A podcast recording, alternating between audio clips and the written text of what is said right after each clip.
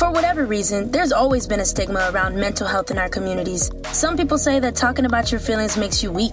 But you know what? It doesn't make you weak, it makes you human. No matter what you're struggling with, you can call or text 988 Lifeline to connect with a trained crisis counselor and get the resources and support you need. No judgment, no stigma, just hope. Text or call 988 Suicide and Crisis Lifeline day or night. 988. Hope has a new number. La nueva Chevy Silverado HD te pone al mando. Apodérate de la fortaleza con su motor renovado V8 Duramax Turbo Diesel de 6.6 litros disponible. Apodérate del lago con su avanzada tecnología de remolque disponible. Y apodérate de la tecnología con una pantalla táctil de 13.4 pulgadas en diagonal disponible. La nueva Chevy Silverado HD. Apodérate del trabajo, la diversión y la vida. Conoce más en chevy.com en español. Find New Roads. Chevrolet. Escarbando, un podcast de opinión conducido por los periodistas Gustavo Olivo y Fausto Rosario. PLD y Fuerza del Pueblo pisan el acelerador en la carrera electoral. Aseguran ganarán en primera vuelta. El censo continúa avanzando en Santo Domingo y otras provincias. El combustible vuelve a las gasolineras en Haití, aunque a precios más altos.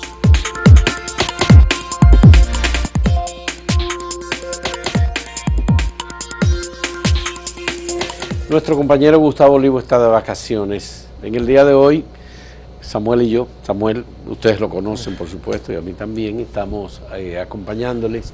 Y en primer lugar queremos expresar nuestra condolencia a la familia de doña Josefina Padilla de Champs. Doña Josefina Padilla es una mujer extraordinaria que activó desde muy joven, fue miembro fundadora, la única mujer que formó parte de los 12 fundadores de la Juventud Democrática en el año 1944 contra la dictadura de Trujillo. Posteriormente fue la primera candidata vicepresidencial por el Partido Revolucionario Social Cristiano con Alfonso Moreno Martínez.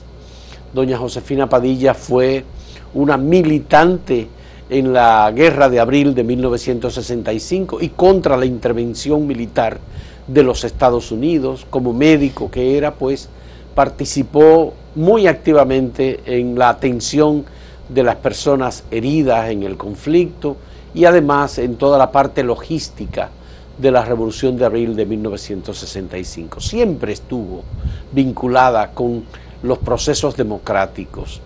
Su esposo, Rafael Augusto Sánchez, fue asesinado a la caída de la dictadura de Trujillo porque se le vinculó con eh, los preparativos del el ajusticiamiento de Trujillo.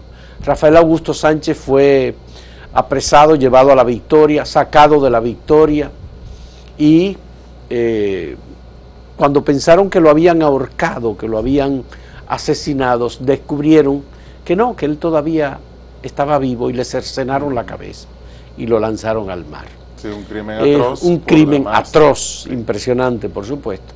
Doña Josefina Padilla fue siempre una mujer ejemplar, una mujer que dio espíritu, que dio fuerza, que dio fortaleza a los procesos democráticos, fundadora de participación ciudadana, siempre estuvo presente en todas las actividades, independientemente de su edad.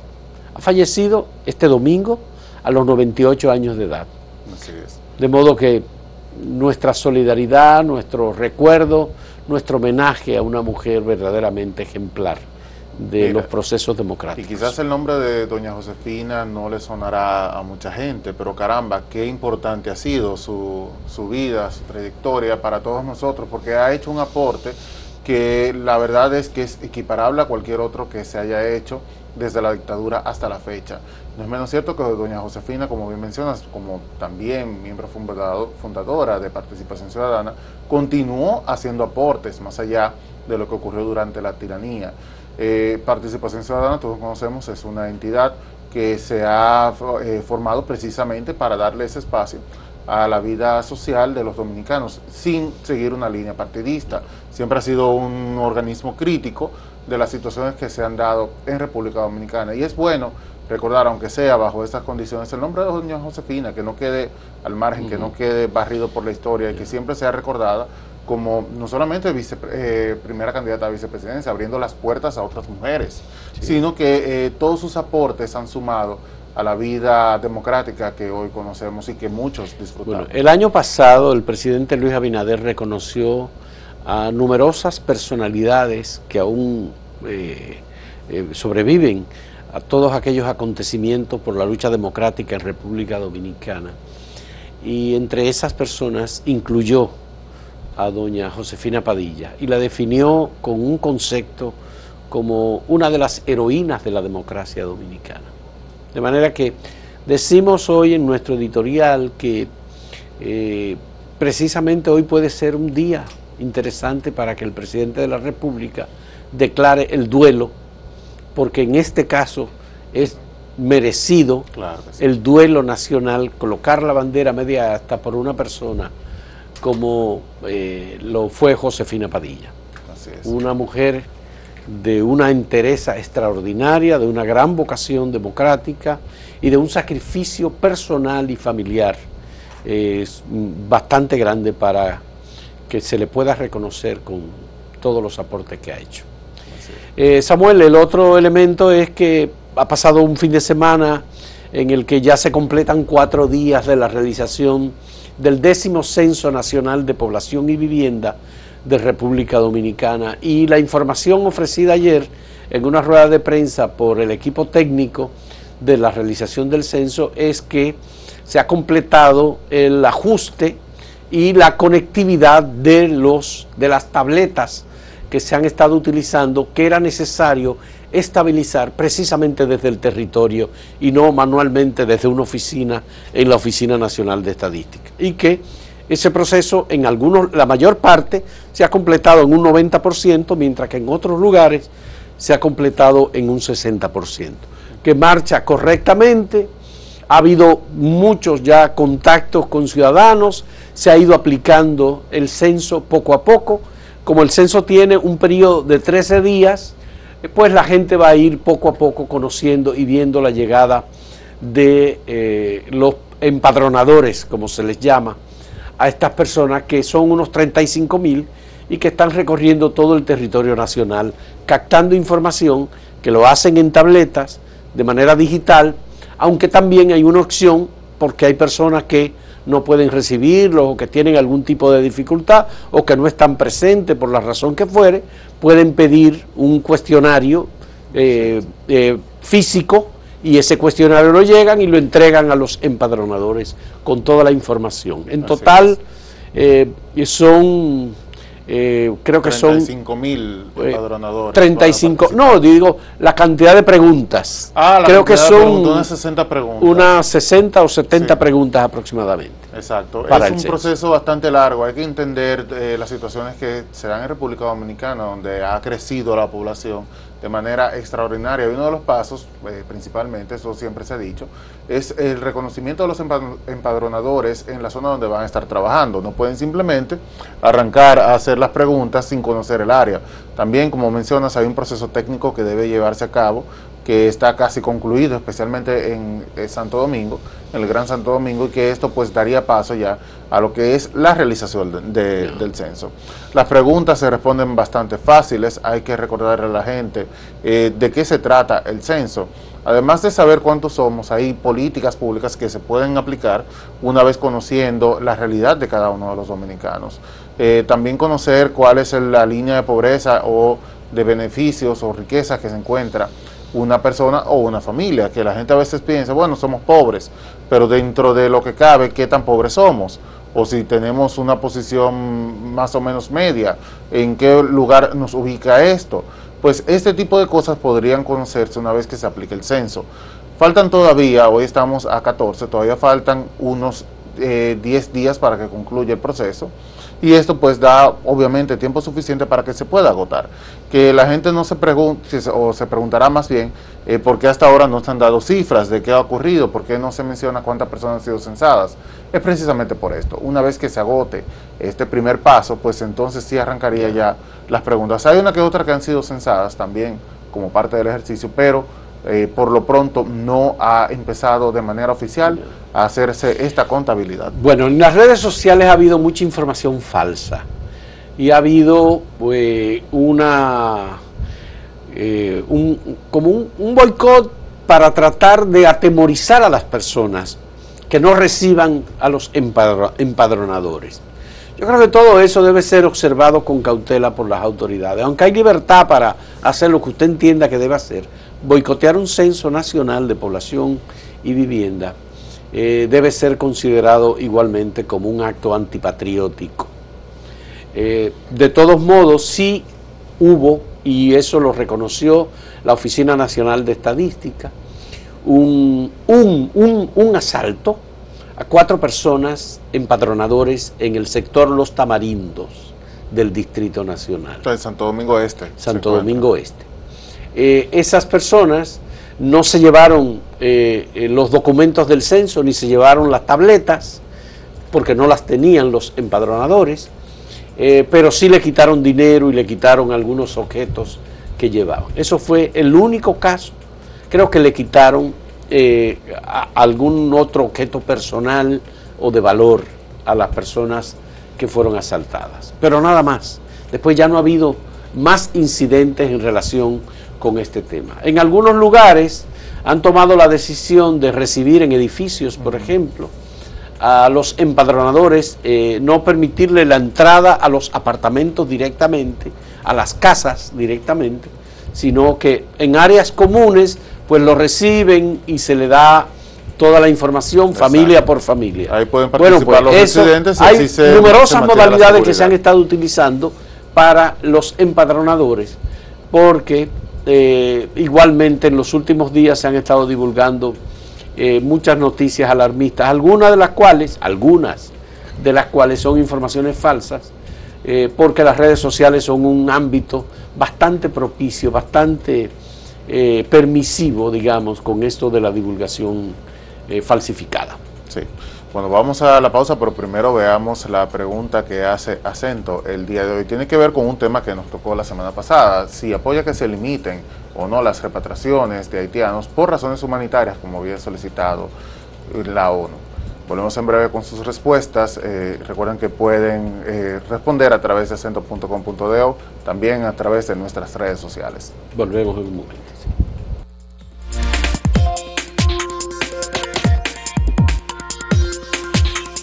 Si quieres anunciarte en este podcast, escríbenos a podcast.acentotv.de.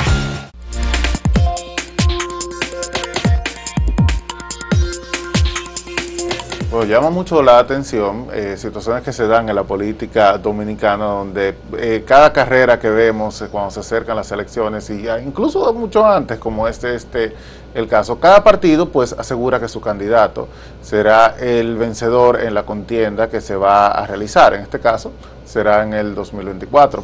Y ha Pero no hemos llegado al 2023 todavía. No hemos llegado al 2023 y eso es importante también destacarlo. Por eso mencionaba que incluso antes de, llegar a la contienda ya se afirma que se va a ganar y llama mucho la atención y también es algo que se debe lamentar. Eh, ayer la Fuerza del Pueblo, encabezada por Leonel Fernández, quien es su presidente, y evidentemente candidato presidencial por ese partido, aseguraba en una actividad eh, realizada este domingo que ganaría en primera vuelta.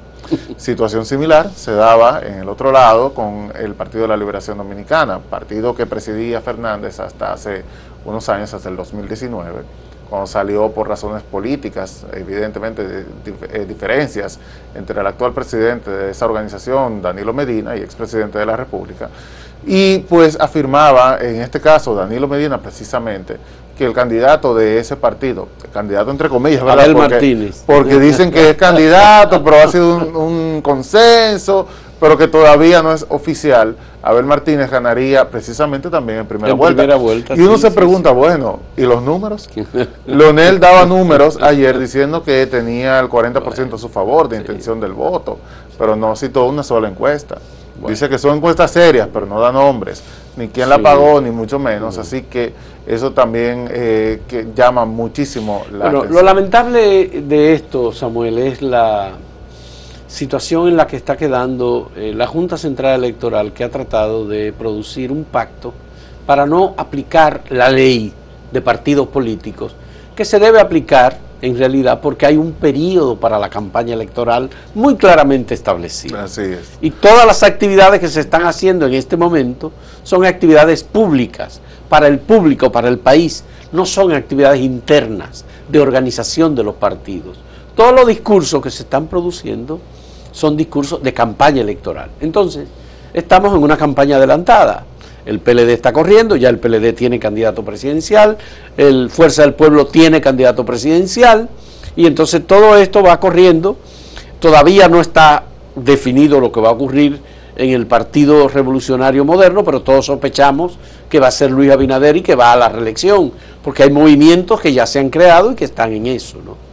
Sin embargo, el órgano electoral que debía llamar a los partidos políticos en función del plazo para hacer toda esta campaña que están haciendo ahora, que no es ahora, sino en el 2024, eh, ha quedado muy mal.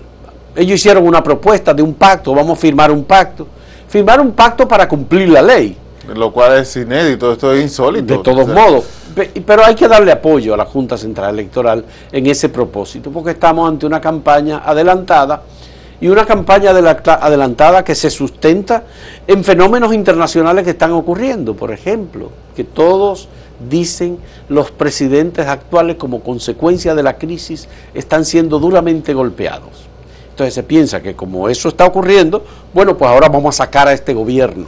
El país está cansado de un gobierno que tiene apenas dos años y ellos fueron un partido que duraron 20 años en el poder y querían seguir.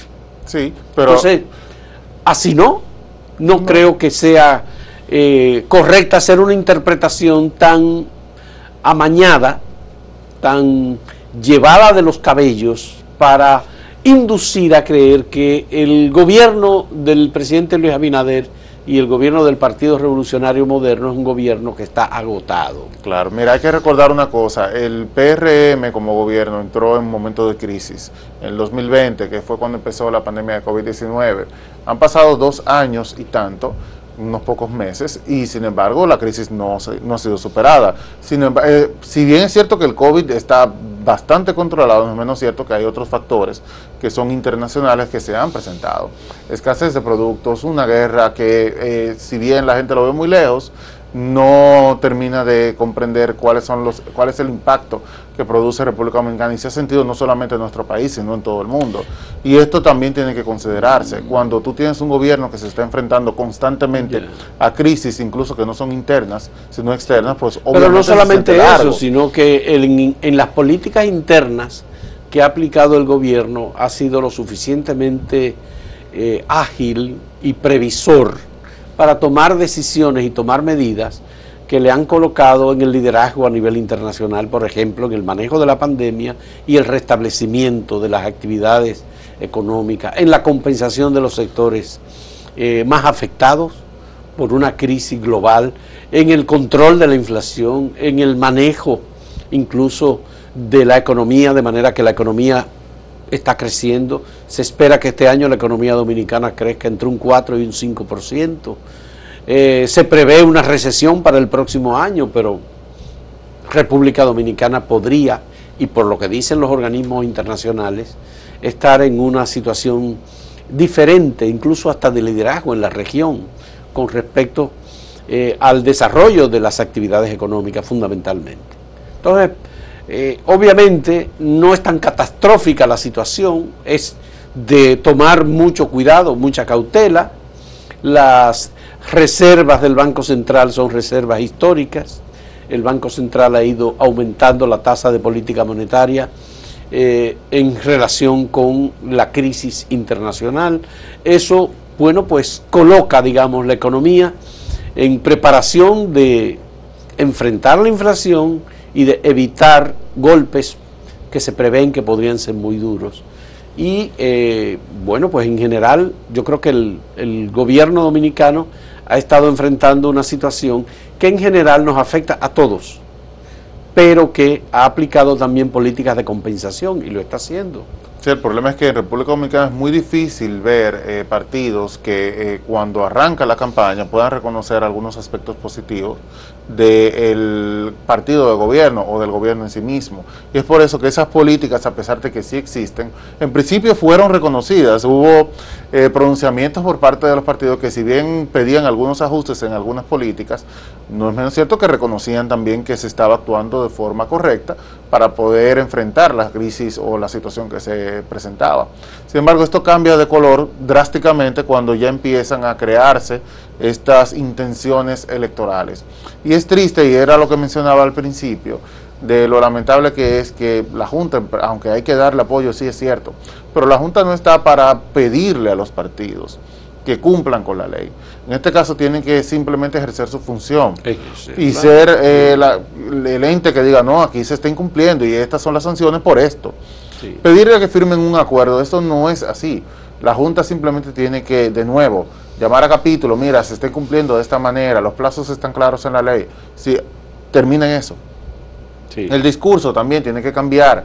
El discurso se mantiene y es como si fuera una campaña completamente abierta, lo cual no es posible, faltando un año ni más de un año y medio para las elecciones cuando la ley establece el tiempo que debe ser, que eh, todavía estamos bastante lejos. Así que por ese lado sí, apoyamos a la Junta, pero también la Junta tiene que ser un poquito más firme con las decisiones que toma. Mira, yo creo que aquí, por supuesto, los partidos han burlado de alguna manera el espíritu de lo que ellos mismos aprobaron cuando aprobaron la ley de partidos políticos y modificaron la ley electoral. Entonces, eh, es como aprovechando una oportunidad, pero en el aprovechamiento de esa oportunidad están también corroyendo, afectando la institucionalidad. Porque dañar a la Junta, afectar la credibilidad de la Junta, es ir contra el proceso electoral. Claro. Es dañar una de las instituciones que debe ser preservada, en primer lugar por los partidos políticos y en segundo lugar por todo el sistema eh, político de República Dominicana. Pero bueno, eso es un tema que ya lo seguiremos, lo seguiremos viendo. Vamos a repetir la pregunta que tenemos para ustedes en el día de hoy sobre si apoya que se limiten las repatriaciones de haitianos por razones humanitarias, como fue propuesto eh, por un funcionario de uno de los organismos de Naciones Unidas. Las opciones son sí o no. Esas son, nada más. Pero esperamos los comentarios. Bien, volvemos en un momento.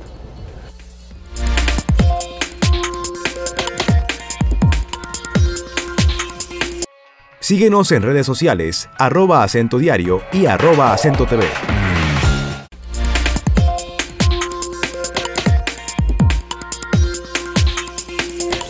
Bueno, contrario a lo que todo analista había vaticinado en Estados Unidos sobre la supuesta marea roja que iba a arrasar en las elecciones de medio término en Estados Unidos y que iba a enviar al Partido Demócrata a la banca, pues resultó que no, que ya se definió el control del Senado de los Estados Unidos y está en manos de los demócratas con la decisión ocurrida en Arizona que le dio eh, la senadora número 50 al Partido Demócrata y que dejó fuera del control del Senado de Estados Unidos a, la, eh, a los grupos conservadores, particularmente el Partido Republicano, y en particular dentro del Partido Republicano la tendencia que favorece a Donald Trump que son los negadores de derechos, los que están atacando muy fuertemente los derechos democráticos conquistados, que atacan la migración,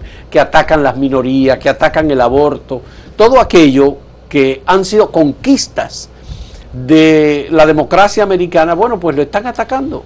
Y entonces ha habido una reacción, Samuel, que parece ser una reacción especialmente de las mujeres, y los jóvenes que decidieron hay que salir a votar por los demócratas. Sí, eh, se ha sentido casi como una amenaza la posibilidad de que ya para eh, de cara al 2024 Donald Trump pueda ser el candidato presidencial y esto eh, debido a que todavía está muy fresca la memoria de, de, los ciudadanos en Estados Unidos, lo que fue el gobierno de Donald Trump, pues aparentemente se han puesto las pilas y decidieron no favorecer con el voto en esta ocasión al Partido Republicano, algo que eh, no se esperaba, eh, sino que era lo que era, entre comillas, evidente era lo opuesto, que fuera eh, el Partido Republicano quien mantuviera el control del Senado, lo cual afortunadamente, porque hay que decirlo, no ha ocurrido. Eh, cuando hablamos de la decisión de la mayoría, la mayoría sí tiene la razón, es verdad, pero no cuando se violan derechos. Y cuando hablamos de las decisiones que toman muchas veces los sectores más conservadores,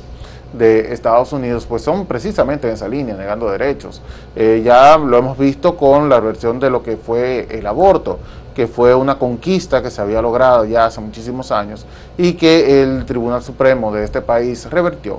Y esto pues obviamente dejó en una situación precaria a millones de mujeres en este país. Bueno, en la Casa de Representantes todavía no se ha terminado de contar, los republicanos tienen 209 eh, representantes o diputados. Eh, los, los demócratas están en los 201, 202, no, 204, perdón. Y eh, para obtener la mayoría son 218.